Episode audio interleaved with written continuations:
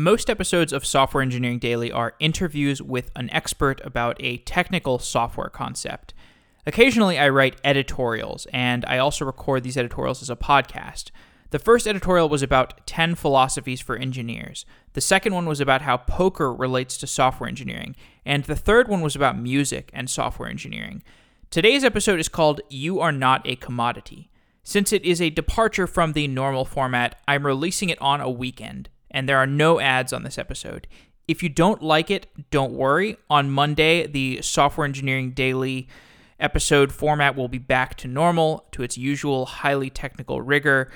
In any case, please send me your feedback. I want to know if you like this type of episode or if you dislike it. Send me an email, send me a tweet. With that, let's get to this episode. You are not a commodity.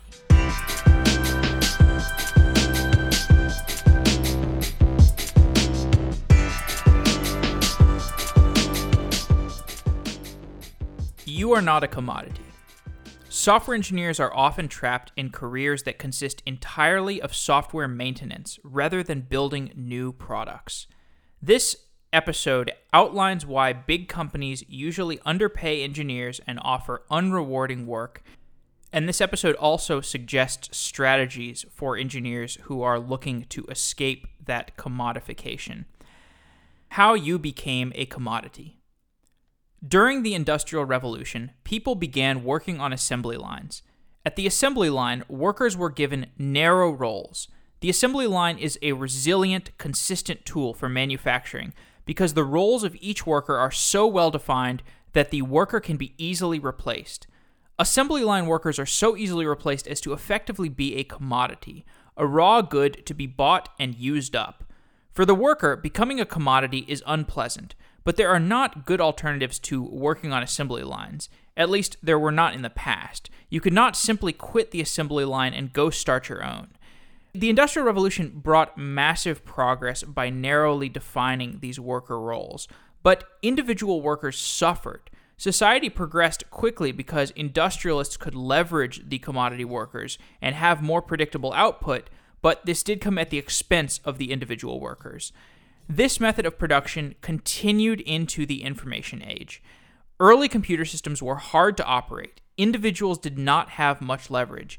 You needed teams of people to be closely managed in order to accomplish significant tasks. Today, computer systems are easier to operate. Individual engineers can build lifestyle businesses. Small teams can build products as big as WhatsApp. Everyone has more leverage. Not just industrialists who are in charge of giant assembly lines.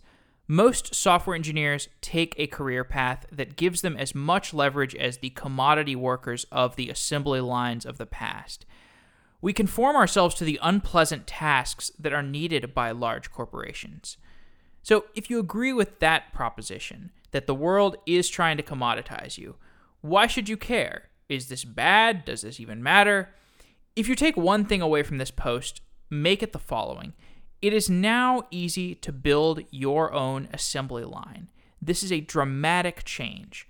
The economics of the big company do not reward the lower level workers, and today it's easy for a skilled engineer to opt out of the poorly compensating corporate machinery. There are clear strategies to getting out of this hamster wheel.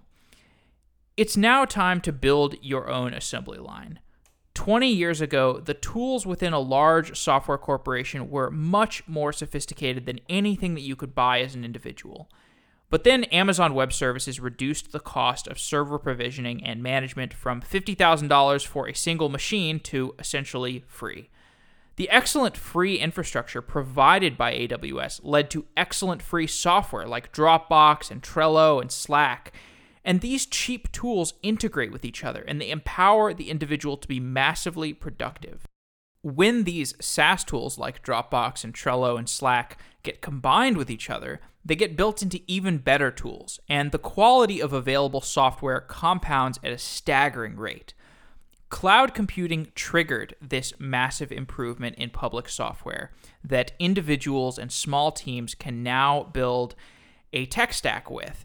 And the tech stack that you can build with cloud computing software is often even more effective than the software stack of a big corporation. big corporations are tightly coupled to their tools, and they cannot take advantage of the rapidly compounding software quality that people outside of a giant corporation can. If you work on a small team or by yourself, you are free to mix and match tools however you see fit.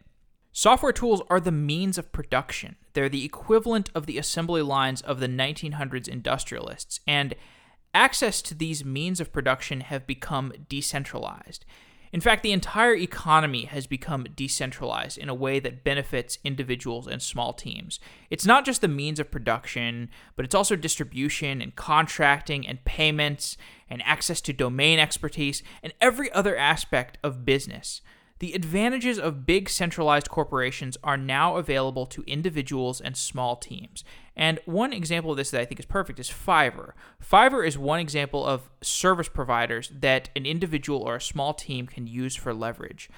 Fiverr contractors can provide cheap help with accounting or WordPress or audio and video editing or marketing or other supplementary work that big companies would hire contractors to do. They might also hire full-time employees to do this type of work, but as an individual, you can hire Fiverr employees to do small tasks for your business. For example, I would not be able to run this podcast without a Fiverr contractor that I employ to edit the podcast episodes for about $10 or $15 an episode, which is a great deal. A large corporation needs recruiters and hiring managers employed to vet potential employees. Instead of the time-consuming interview process of the full-time employment pipeline that large corporations need, if you use a service like Fiverr, you can just use the reputation system of each candidate, which speaks for itself. And interviewing the candidate becomes more of a formality because you can just look at their past work. Fiverr is useful for tasks that are not complicated, but require focus and consistency. For more complex work, you can use a service like Upwork, which is great for software development if you want to contract out software development. These services fulfill the dream that was believed about offshoring software development in the 1990s. You can get high-quality, cheap outsourcing. Fiverr and Upwork put downward pressure on the cost of contractors, but software businesses also need full-time workers. Building a full-time engineering workforce has also become cheaper. This sounds counterintuitive to anyone who has heard of the peak talent war of tech, but each individual engineer has so much leverage today that you actually need dramatically fewer engineers to ship good software. You also don't need to pay for real estate to house those engineers. In the past, a team of software engineers needed a physical place to work together in. That's no longer the case. Docker, TopTal, HashiCorp, there are plenty of companies that have moved to remote work, and this is enabled by those tools like Slack and Trello and other collaboration tools. These remote companies report increased transparency and improved communication. Remote employees must leave a trail of finished work to let themselves be audited, and this is not difficult for employees who are actually getting work done. Chat logs and GitHub commits are the perfect way to leave a trail of work that has actually been done. At a large company, the productivity of an engineer might be reduced if you have to interface with project managers or business development people or marketing people. Small companies benefit from the fact that engineers have to understand the big picture. Business, design, sales, product development. An engineer has to understand all of these things if the engineer is in charge of the entire project or if the engineer is part of a small team. There was a great episode on Software Engineering Radio recently about Fred George's concept of programmer anarchy. Fred George is this engineering manager that took this idea of the programmers having to do everything to the extreme. And here's a quote from this concept of programmer anarchy. "At the start of the day, the programmers choose their own work during daily stand-up meetings. There are no PMs. There are no iteration managers or BAs or QAs or testers or managers of programmers. All the normal rules of managing software development in a professional environment are gone. This is on the basis that formality and rules are constraining to creativity and productivity. Programmer anarchy runs on the concept that with no managers to give power to their programmers to go ahead and develop, Programmers go ahead and take total responsibility for the success of each project in a form of self-organized anarchy. So that's the end of this quote about programmer anarchy. The success of programmer anarchy indicates higher leverage among engineers. The role of an engineer can subsume all other roles. Programmer anarchy works today because the tools are better and the practice of software engineering is more widely understood. Engineers don't have to spend as much time writing boilerplate code, so the leftover time can be spent thinking about the product at a higher level, which yields business value. Understand this fact. The leverage of the individual engineer is big, much bigger than it's ever been before, and the leverage of the small team is massive. The biggest examples of this are things like WhatsApp and Instagram, where you have these super small teams that build billion-dollar companies. I don't think this is really an accident, or it doesn't have anything to do with the genius of the people at these companies. It's more the fact that they realize that the tools they're using give them so much leverage, and then they take advantage of that leverage. How to build. If you are building a business alone or with a small team, the classic advice that you hear from places like Y Combinator is make something people want. Another piece of advice is live in the future and build what seems interesting. These are good pieces of advice for the brainstorming phase of building products, but many engineers have never built a prototype before. Engineers who have done maintenance for their whole career cannot imagine how to go from an idea to a usable product. If you've spent most of your career at a large corporation, you might be handicapped by a reliance on internal tooling and workflows. You might be handicapped by the fact that you've always been told what to do, or you've been told at a high level what to do, and you have the freedom to implement that at a lower level. If you want to build a product end-to-end, you have to devote some time to getting decent at the ideation step and the process of building a product at every area of the stack.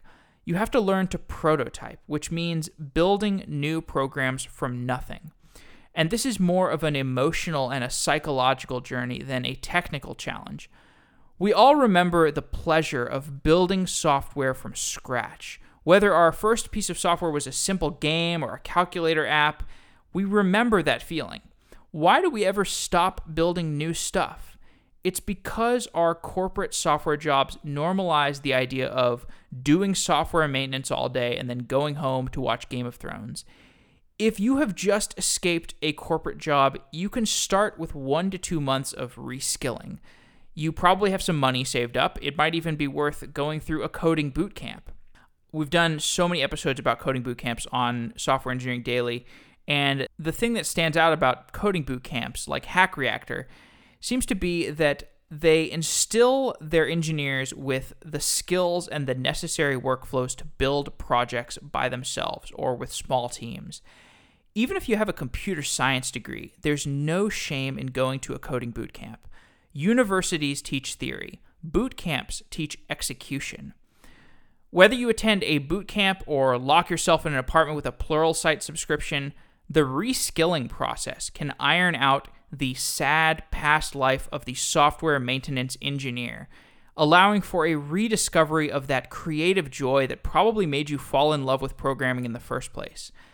This means getting away from the thick industrial languages like Java and C# and going deep on a set of tools that allow for rapid prototyping, like React and Node.js or Ruby on Rails. These things are great for prototyping and building your own end-to-end web app. An engineer who is interested in data science and machine learning can spend time learning TensorFlow or Spark. There are countless tutorials online.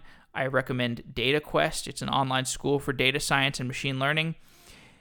Building an entire prototype and deploying it to DigitalOcean or Heroku is a really satisfying experience, especially after you spend several years on the software assembly line, only understanding small parts of whatever giant application or corporation you're working at.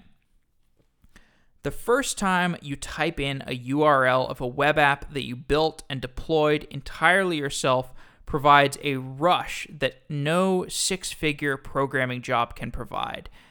With enough practice, building your own software becomes easy.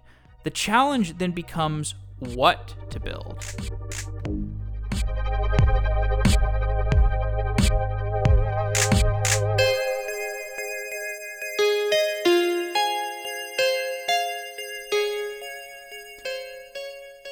After acquiring the requisite skills to prototype, it is easier to dream up new product ideas without the self-doubt that you won't be able to bring such a product to market. Once you have the requisite skills to build a software product, what do you build? There's been a lot written about this brainstorming process. There's Paul Graham essays and books like The Lean Startup that are useful guides to thinking up an idea for software that generates money. After spending a long time in a corporation, your ability to think up fresh ideas might have become weak. As a programmer trying to think up new ideas, it is easy to become discouraged and think that everything has been invented already. One strategy for overcoming this mental atrophy is to look at the giant markets that would be too big to capture, even if all of the programmers in the world were pursuing them at once. Machine learning plus X is one of the safest routes to take if you are building a software business and don't know where to begin. Futurist Kevin Kelly says, "The business plans of the next 10,000 startups are easy to forecast. Take X and add AI." End quote. Every business needs machine learning applications in the same way that every business needed a website in the 1990s. At the same time, most developers are afraid of machine learning because it sounds intimidating. Of course, web development sounded intimidating in the 1990s.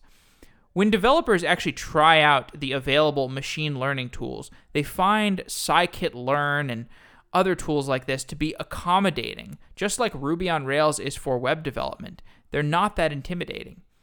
Even if you build a machine learning product that nobody needs, you will have to learn machine learning in order to actually do that.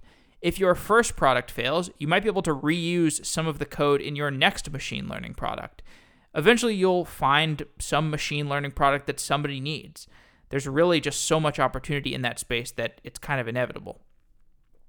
Hardware is another field with wide opportunity.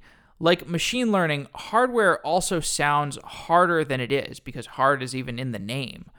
Just as Spark and scikit-learn are simplifying machine learning, cheap hardware like Tessel and friendly software frameworks like Johnny-Five are simplifying hardware prototyping. IoT is the place to start for new hardware developers. Every major cloud provider and chip producer is investing heavily in IoT. Since giant companies are competing to provide the best IoT platform, individual developers can take advantage of that competition and those low prices that it costs to get onboarded as a user of those IoT platforms. For the developer, everything is cheap in IoT land. Companies like GE, Amazon, and Microsoft are fighting to capture market share, and they're willing to lose plenty of money bringing developers onto their platforms. They're fighting for that market share because the opportunity is so big. Common customers for IoT products are factories, farms, warehouses, and other industrial businesses. These sectors have huge piles of money to spend, and they're becoming more tech-savvy. They're willing to experiment. There's plenty of opportunities in the IoT space if you're willing to study these specific sectors. Regardless of what product you build, every enterprising software engineer should keep in mind one fundamental trend. The biggest pair of economic forces working in your favor are cloud computing on the supply side and small devices on the demand side. These supply and demand forces cannot be understated. Small devices like mobile phones and IoT need new, unique applications. This trend has been going for about a decade, and it's not going to slow down anytime soon. Customers will pay money for these applications, and cloud computing means that providing those applications to the end user is really cheap. It's much cheaper than is intuitive for the end user. And as the developer, you get to capture that arbitrage between what the customer thinks it is worth it to pay and what it actually costs to vend those type of applications. This trend is going to impact whatever area of technology you decide to work in some way. In developing countries, the demand for unique smartphone apps is even more acute than it is in the developed world, because consumers in developing countries often don't have a laptop or a desktop computer. The only computer they have is a smartphone. So imagine how much different your day-to-day life would be if you did not have a laptop, if your only computer was a smartphone. These developing countries also have poor connectivity in many cases, which makes the demands of consumers different from developed countries. These places are also less saturated with technologists, so they are ripe for people looking to study the local markets and understand the pain points of consumers in order to develop applications specifically for those consumers. There are also plenty of other smaller burgeoning sectors than the big sectors that I've described. There's the gig economy, there's virtual reality, there's Docker, cryptocurrencies, plenty of the things that we've covered in Software Engineering Daily. After studying any one of these sectors in detail, it becomes clear just how much technological growth can be realized in the next few years and how few people are putting themselves in a position to capture it. And that's really why I'm recording this episode. The hardest battle to fight here is understanding that you as an engineer should build something. Once you internalize that fact and acquire the necessary skills to prototype, the process of building is a fun exploration, even if you fail along the way.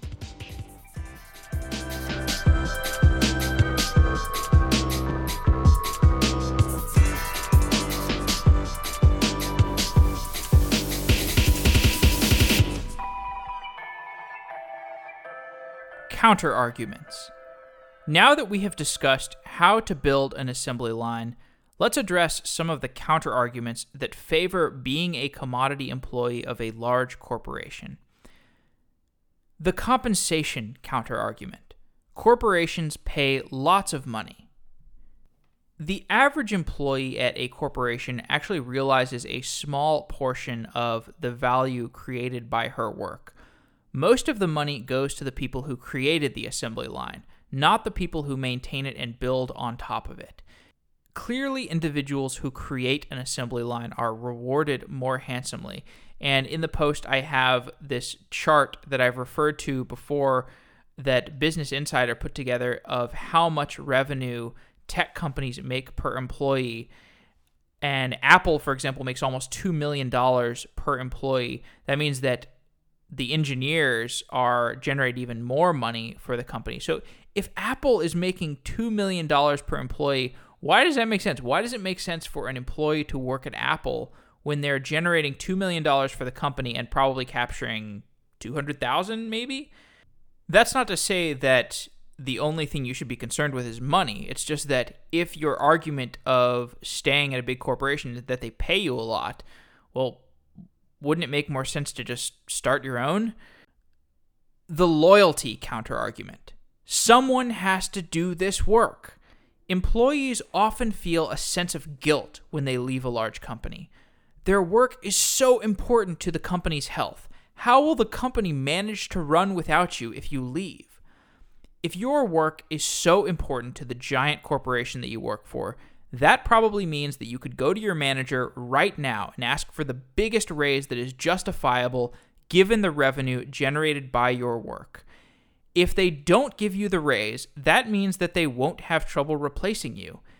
If the company does give you the raise, that implies that the company could have calculated that your work was more important than your compensation implied. In this case, the company was deliberately paying you less than it could afford. This does not sound like a relationship where loyalty should play a major role in our career calculus. Your relationship to a company is firstly transactional. The company needs to pay you the minimum and extract the maximum. There is room for feelings of loyalty only at the margins of this relationship, and this becomes increasingly true the bigger an organization gets. The more it becomes like an assembly line, the more resilient it gets to losing any one individual member of the company. If a company like Apple is capturing $2 million per employee, it's just destined to be a transactional relationship. the employee is not capturing a tenth of the value that they are creating. I mean, what's the average salary at Apple? Probably, I mean, less than $200,000. So that's a tenth of the $2 million that Apple makes per employee. If Apple makes 10 times what the employee makes, it's just simply not a relationship where you should be talking about things like loyalty, because the company is leveraging you as an employee, which is fine. Like, there's nothing wrong with that. I see that as a brilliant aspect of capitalism, but it's just not one where you should really factor in a really emotional relationship to that type of employer. The stability counterargument. Large corporations are safe. Corporations present a career ladder that can appeal to a student who progressed comfortably through the linear path of high school and college, where success was simple to plot. The straight path of the engineer to the senior engineer, to the staff engineer, to the senior staff engineer, to the principal engineer, to the lead principal engineer, to the senior principal engineer. This path is seemingly comfortable. If you do all the work that you are assigned as an engineer, then life is good for you. In the average case, you do great at the company, you naturally rise through the ranks, your salary increases at a linear rate. The thing is, the average case always looks good for a strong engineer. If you're a good engineer, your downside risk is capped in almost any conceivable future. Of course, it is impossible to imagine a world in which engineers are not in high demand, other than catastrophic scenarios. In the hypothetical scenario where a good engineer is not employable, it is likely that something has gone drastically wrong with the economy. I mean, seriously, can you imagine a future where a strong iPhone engineer or a strong web developer is not in high demand? If that's the case, there's just something that has gone wrong with the economy that is so hard to imagine that it's almost impossible to prepare for today. So this fact negates the idea that patiently saving for the future, patiently sitting at the corporation, rising through the ranks in a linear fashion, the idea that this is safe is negated because the idea that it is safe seems to suggest that the contrasting option is unsafe. The contrasting option would be to leave the corporation, build something on your own, and maybe you fail, maybe you succeed, but in any case, it is unsafe. The only cases where leaving a corporation, building something on your own, and failing or succeeding would be hypothetically unsafe are the same types of scenarios that existentially threaten the path of the engineer who proceeds through the career ladder in a linear fashion. So something like nuclear war or giant threats from global warming ruining the economy, or some kind of flash crash type of scenario that wipes out everybody's savings. These types of hugely threatening scenarios would be dangerous to everybody, whether you are a person who goes off on their own and tries to build your new product, or a person who has been sitting at the corporation patiently saving your money. I mean, if you have $200,000 in guns, gold, and Bitcoin saved up from your work at the corporation, is that really going to keep you safe in an economic collapse? I mean, what financial instrument could you keep your money in that would insulate you from global economic collapse? Even if you had $200,000 in guns, gold, and Bitcoin, how would you have the self-sufficiency to properly manage those assets in a time of economic collapse if you've been sitting at a corporation for your entire career? Assuming that the entire economy continues going as swimmingly as it's been going for the past 8 years, it doesn't matter whether you stay at a giant corporation or go off on your own. Things are going to be great. And if that changes, if something drastically changes in the economy, it probably won't matter if you are at the giant corporation or out on your own. Your job security is probably fairly limited in that scenario. So you should embrace the chaos, and the safer investment existentially is to train yourself with the ability to invent, the ability to be independent regardless of the circumstances of the economy to the best of your ability. The leverage counterargument. Corporate infrastructure empowers me. Google, Amazon, and Facebook retain their best employees by giving them freedom to invent. The employees who built AWS or the Like button or the HoloLens escaped their commodity status by building something that differentiated them so much as to become a linchpin within the company. Inventing from within a large corporation is the perfect strategy for someone who is stuck at a company on an H-1B, or somebody who is working off student loan debt, or who has a family situation that prevents them from quitting their job.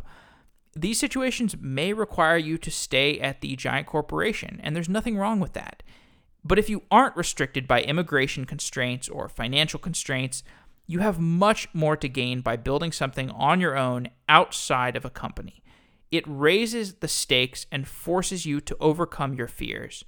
When you invent a product on your own, the best case scenario is quite appealing.